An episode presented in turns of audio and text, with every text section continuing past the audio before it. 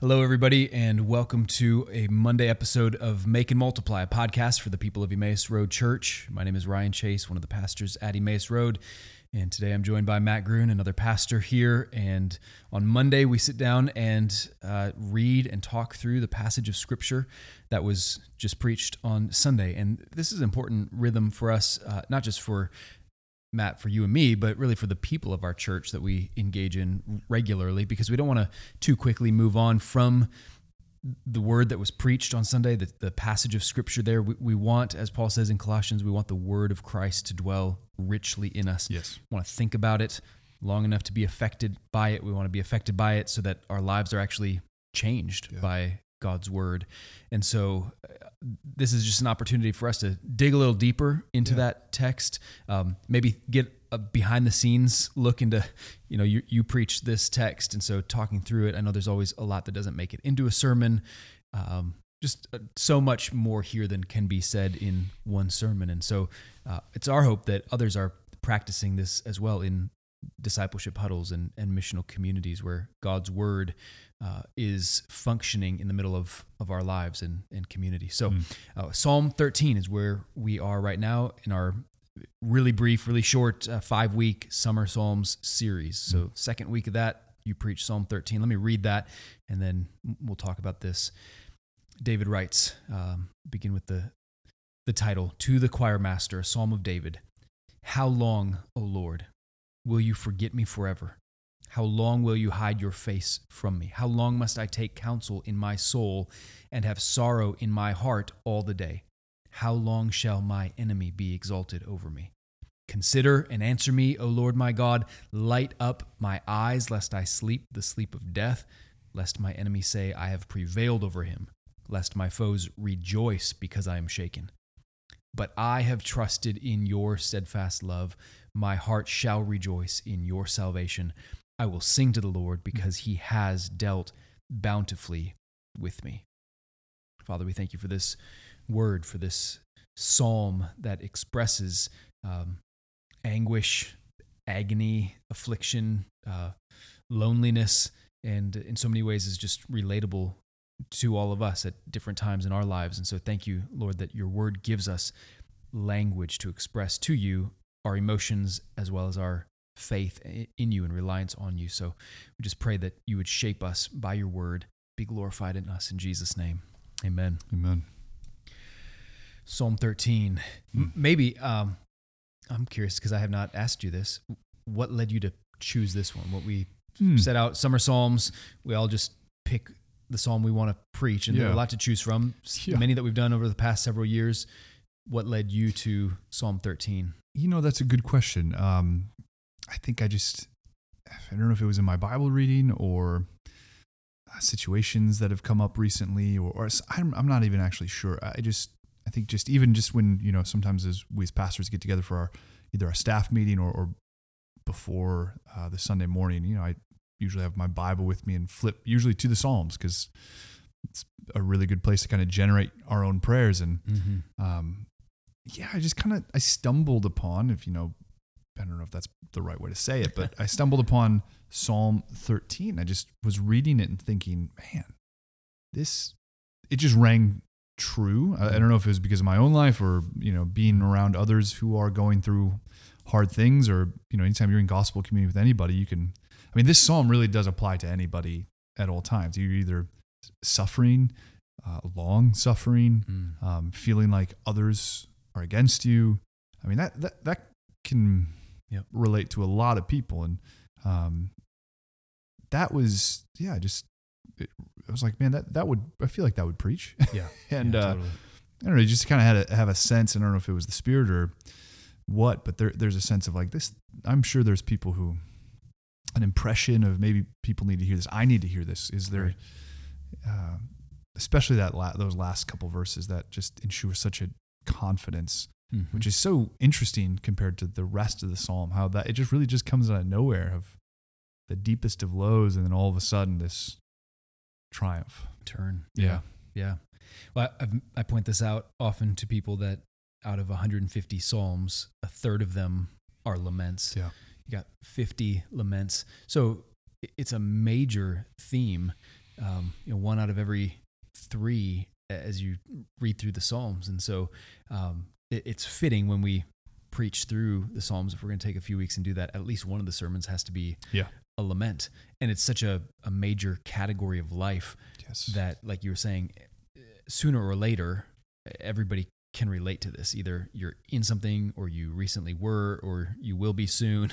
Yeah. Um, th- where the laments just give us language for that. yeah, these these psalms really are helping either you post suffering, in suffering, or preparing you to suffer.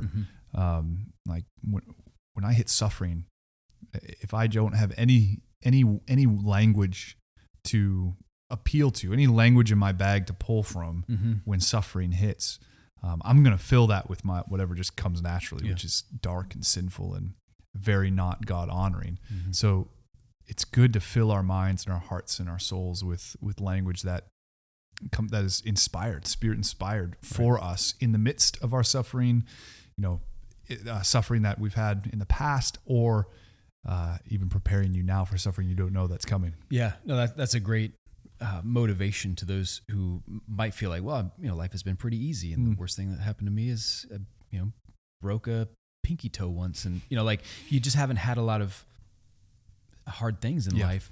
It, it could be easy to tune it out and just kind of be like, oh, life is really good for me.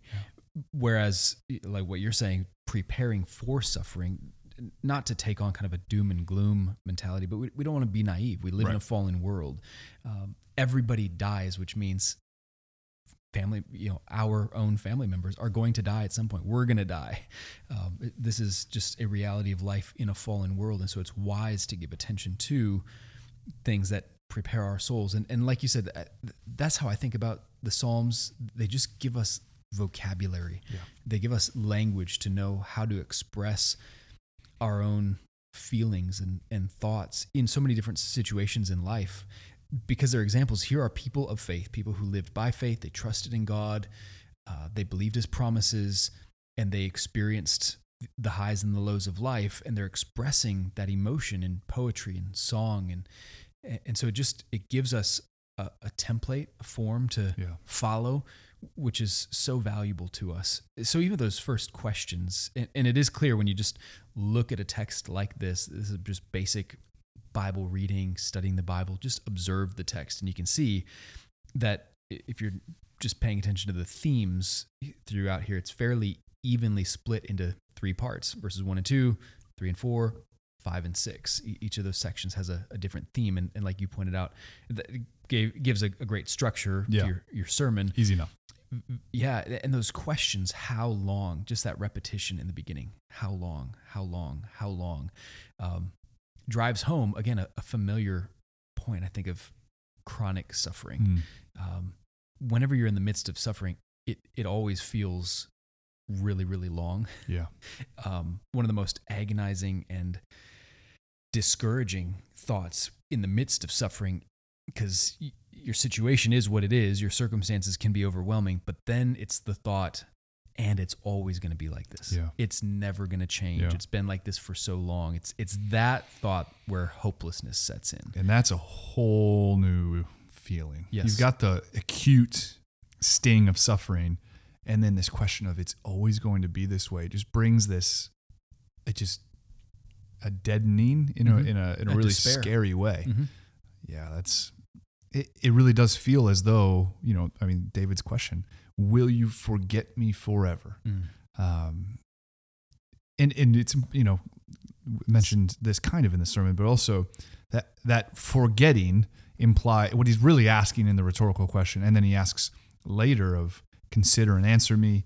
Um, it, what he's really asking is for God to remember him. Mhm. Um, and that, would be the opposite. Will you forget me forever? The opposite would be like, please remember me. Right. Um, and what we see in the scripture, even especially like in Exodus chapter two, right after the Israelites are f- in slavery, they've been in bondage, to, in the harsh bondage of Pharaoh for these now 400 years, and um, they feel forgotten by God. Right. Uh, and then that that text in, in Exodus where it says, "And God saw and He remembered, and Mhm. He came down to act. And that really is what in in the biblical language when God remembers stuff, it's not because he forgot. It's not like it slipped his mind. It's because he's about to act. So really what what David's asking in saying, "Will you forget me forever?" is he's he's really making a petition, please act. Yes. Please step in. Yep. Um and he, he's just he's just using poetic language which is so helpful because that's the language we would use. Mm-hmm. This is this is the language. We would not write a Pauline treatise Mhm. um, about our suffering. We would write a song, or a, a we would whether or not we are going to put it to music or not. But that's the language It's that raw comes out. emotion. So that's that's really what he's asking. He's Mhm. he's asking to be remembered. He's asking for real, tangible help. Yeah, for God Um, to act Yeah. in faithfulness to his covenant. It, I, one of the things that's helped me so much in reading the Psalms is realizing oftentimes the psalmist is expressing faith in the form of a question. And a Yes. question is just so much, uh, it's so true to those situations where we are suffering, where Mhm.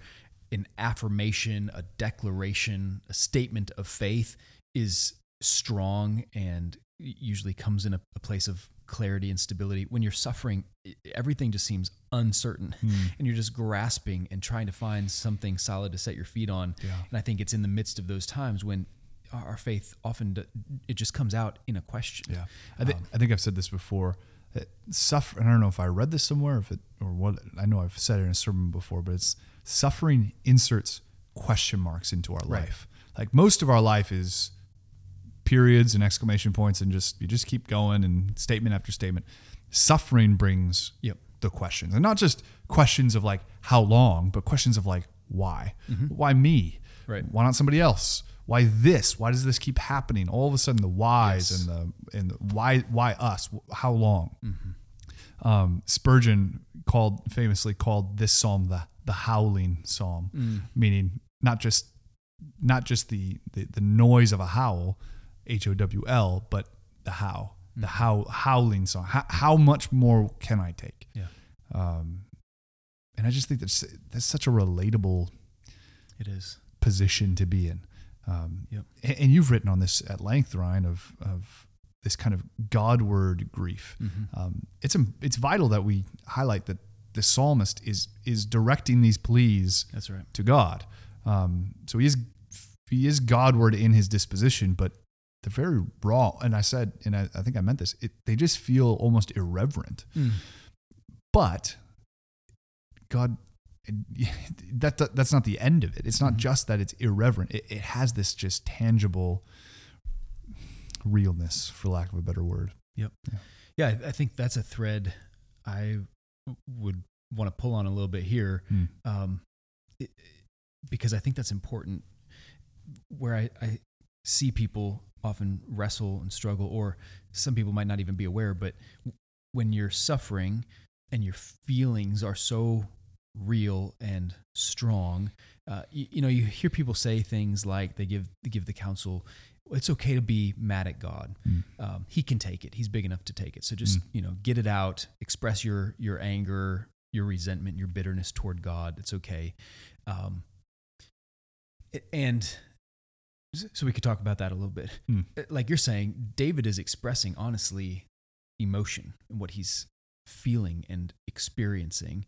Um, it, it's not mainly just a doctrinal statement of faith, statement of faith, statement Right. of faith. Here's you know, here's my confession of what I believe. Right. He's expressing these feelings, um, but he's expressing them to God, and I think help, helping that that's an area we just need help thinking through. What does that look like when my emotions are so raw and real and strong, but not necessarily accurate to Yeah. the truth about God? What do I do there? Well, I think for starters, just recognizing that they are raw emotions Mm-hmm. in the sense of they're not polished. Um, they're probably just off, you know, just reactionary. Mm-hmm. Um, and just recognizing my own sinfulness of like that, that's probably not the best way to do it. Um, and recognizing that emotions are, are often fleeting. Mm-hmm. Um, and like, like I just said, that they're often reactionary to a situation. Right. Um, but then there's a sense of uh, yeah, we are addressing it. It matters who we address the complaint to, um, because David, I think I said this too. David is not just yelling these things out into nowhere Right. and S- just Yeah, the ceiling or demanding somebody answer. right. He is calling. He's calling for an audience with the one who's who he knows to be responsible for Mm. all things. And that right there is a theological. That can only come out of a theological presupposition. Yeah. Um, Only if you believe that God is big enough to do something about your Right. problem would you even take your problem to God in Yeah. faith. and it's not just that he's big enough to quote unquote take it, um, because God is holy. It, it, it's not. He's not just going to absorb our sin as as if ah, it's no big deal. You Right. guys just let it all out. You know, Right. get it all out. That that's not what David's doing here. No.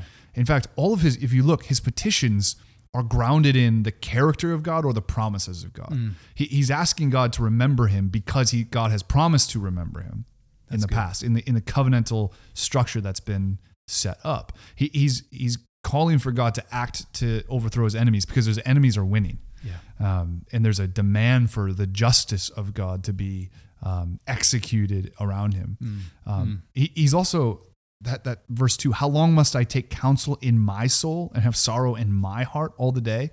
I think that was part of like David recognized he can't remedy the situation. Mm. He's tried day after day. He when he looks inward, when he looks at his own Mm. capabilities, when he looks at his own emotional fortitude, he's finding nothing Yeah, he's at the end of himself. he's at the end of himself and so he really does say to god i i cannot do this alone yeah.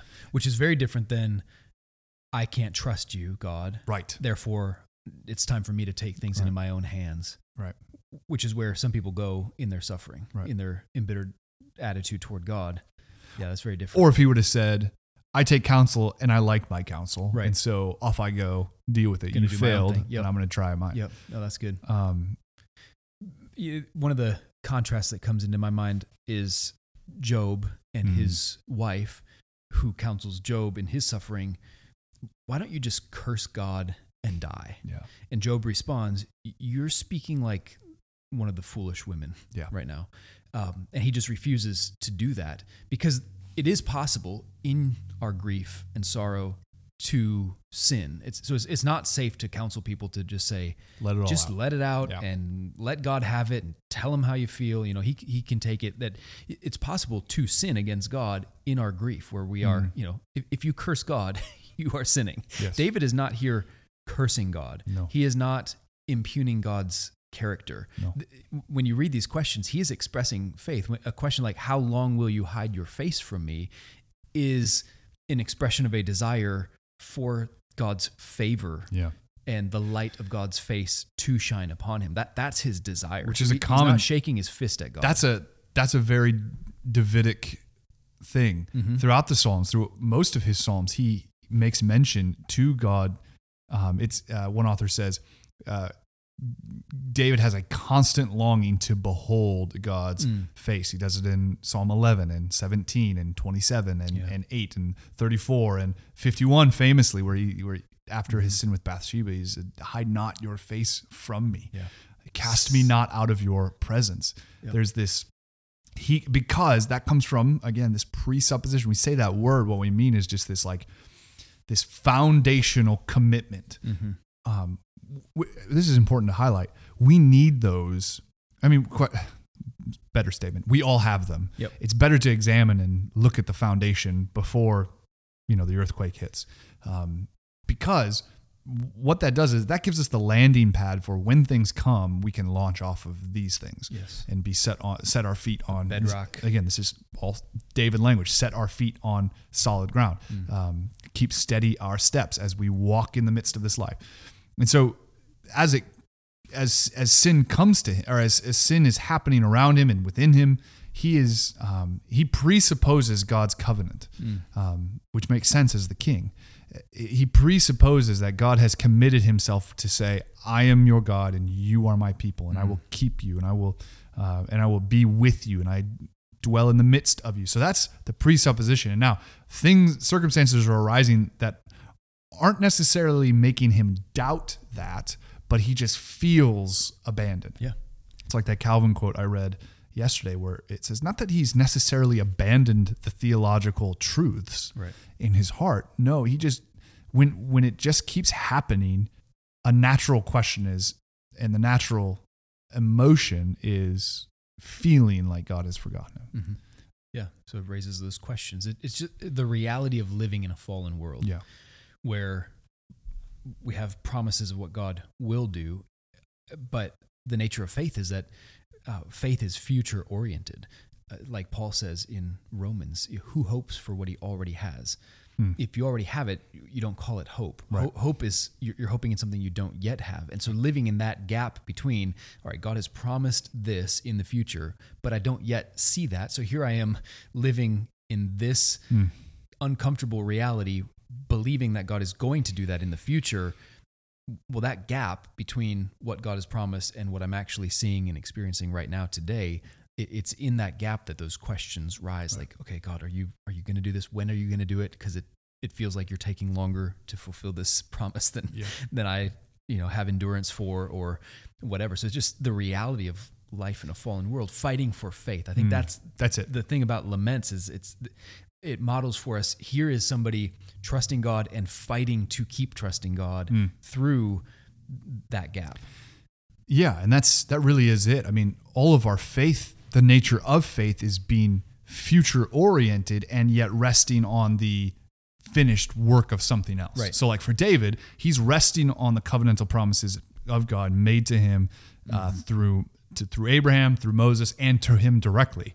Right, that Right. I will establish a kingdom. Can you imagine the the prom, the covenantal promises made to David in 2 Samuel seven, where he says, "I will raise up from your own line someone who will build a house for my name, and his kingdom will be established forever." And then that's the promise made to God or from God to him. And then over here, his enemies are winning; they're mm-hmm. gloating over him. He's the whole. It feels like the walls are pressing in. Yep. It's Which was a pretty common experience for Right. David in his lifetime if you read. Yeah, I mean, his own Samuel family is sabotaging him. It's it's just chaos, and so he's asking, like Sarah being told she's going to have a child at her age, Yep. he- she- where she just laughs. How could this be possible? And then when they finally do have the child, they're called to s- sacrifice him on on the mountain. It- Mm. There's just there's a chaos. There's a disequilibrating experience happening to these people, but yet their future faith, the, the nature of their faith, is grounded in promises made to them. Right. That, that's true for all of our, the Old Testament saints. For us, on this side of the cross, our promises, all the promises of God, not just some of them, not just the old covenant, all of the promises of God are yes and amen in Christ. Christ, So in right. Christ, we have a secure, uh, all the promises are secured in Him. Mm. And that happened a long time ago. And yet, right now, I'm experiencing hardship and trial. And He has made promises not just for me right now, but for the future. Mm-hmm. Um, and so it really is look in order to look forward, which can just be terrifying, right? It really is looking forward, especially when you're in the midst of hard circumstances and chaotic circumstances. When you look forward, it just feels like well, it's like the diver who's diving down. It just looks darker and darker and darker. Um, and yet, God has made promises to keep us, to sustain us, to give us everything we need in that. The only way we can go forward is by looking back. What has He already done? Mhm. And that's exactly what, what David does. He, his, the root of his considering and answering and really his calling to go forward is based on but i have trusted in mm-hmm. this steadfast love of the lord. And, and that steadfast love comes exactly from the covenant made of i am the lord your god who's you know the lord the lord. Mm. Slow to anger abounding in steadfast love. Well david's saying i've trusted in that and and i'm trusting in it and i'm going to just keep trusting in it and you're Yeah. going to continue to be faithful to it. Yeah, that's so good. It- And it helps, again, for us, it just sets our expectations about what living by faith looks like Mm. because it's easy to have a misperception that the life of faith, if, if I trust God, then everything will go smoothly and I should just be happy Hmm. and life should be golden. not hard yeah It should not be hard. And and so then when you encounter hardship, it's easy to think like, well, am I doing this wrong, Mm. or is, is something wrong with my faith, or something wrong with God's promises? Where, where where does the problem lie? Rather than the testimony of Scripture and the example of other people like David living by faith, confirming for us. No, th- this is part of living by faith in a fallen world. Yes. Li- living with the already of Christ's finished work and God's promises guaranteed in Christ and and the not yet of the future fulfillment of that. I think th- the nature of that question how long just reminds me whenever we're suffering, think about physical pain. The main priority on your mind when you feel pain is make it stop. Make it stop. Just yeah. you just want it to stop. And how long is essentially that kind of question of just how long is it going to be until this stops? And so it, it helps give us um, one just for our own lives recognition that this is part of living by faith. So don't Mm. be surprised if when the fiery trials come upon you. yeah, and- exactly. Like, so like forth. Peter says. Um, and at the same time, it, I think it helps us give space to other people when they're going through hard things as well, Mm. so that you don't just have an easy, like, hey, just slap a Bible verse on it and smile and pretend like everything's fine. Kind of a, a fake cheerfulness that Right. everybody should just be smiling and, and happy and, and faking that happiness that, Right. you know, hard things are actually hard. S- sorrowful things are sorrowful. They, they produce a lot of pain. Yes. And in the midst of that, David is modeling for us, and the end of this, like you just pointed out, verses five and six. But I have trusted that that but here, here's my circumstance. Here's what I'm going through. Here's how my enemies gloating over me. But I have trusted in your steadfast love. Mm. My heart shall rejoice in your Mm. salvation. I will sing to the Lord. And that kind of rejoicing in God's salvation is a totally different kind of joy than just faking a smile Totally. when life is hard. Th- this is the the joy of I'm rejoicing in your salvation because Yeah. you're the God who delivers me out of these trials and these hardships and from my sin and the effects of other sin against me. And it's a deeper kind of joy. it's, it's helpful and this is helpful too because it what i appreciate about these psalms and particularly this psalm is that like when people are suffering and we don't know what to say to them Mm. right and, and as midwestern and reform people like we we want to just you know put on a brave face and you know recognize our our, our trusting in in the promises of God, you know, just God is sovereign. So just, you know, buck up. That's not what David needs right now. It's not what David's asking for. He, he- what he needs is to be reminded of the promises of God. Mhm. And and he does that as he I mean he gets there, but gets he there. he, Yep. he does that through this process of of thinking on the air. So it's just like it's helpful for us as as Christians and as people, not just in our own suffering, but Yeah.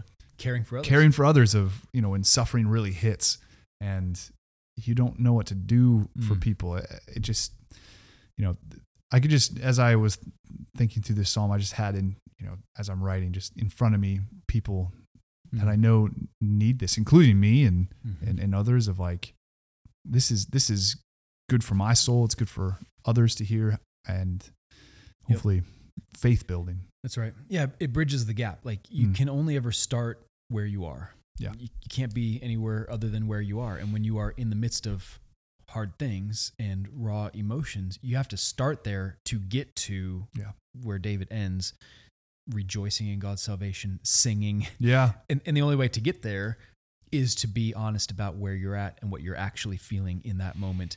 And like biblical lament, you, you direct your heart to God, you express your pain toward Him, Hmm. and you affirm your faith in Him and in His Word, so that you're you're moving in that direction.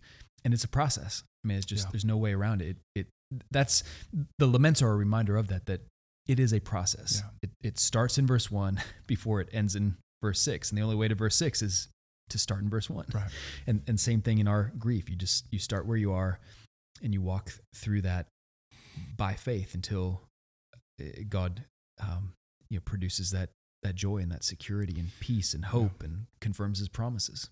and it's yeah imagine if we didn't have the psalms. Oh man, and one last thing i just what's what's what's noticeable too about this this psalm is david isn't just asking for faith in the midst of his suffering like that i think that's how we often think like man Mm. like we were just talking i Mhm. just want to be able to be faithful in my suffering no there's a very real he wants the situation to change Yeah. there is it's not just you know grin and bear my circumstances no matter what no he very much wants his circumstances to change he's asking god to act amongst him and on behalf of him uh, Mm. in his circumstances. So it's not just like a well, whatever comes your way, is, you know, don't ever. No, he wants it to change. Yeah.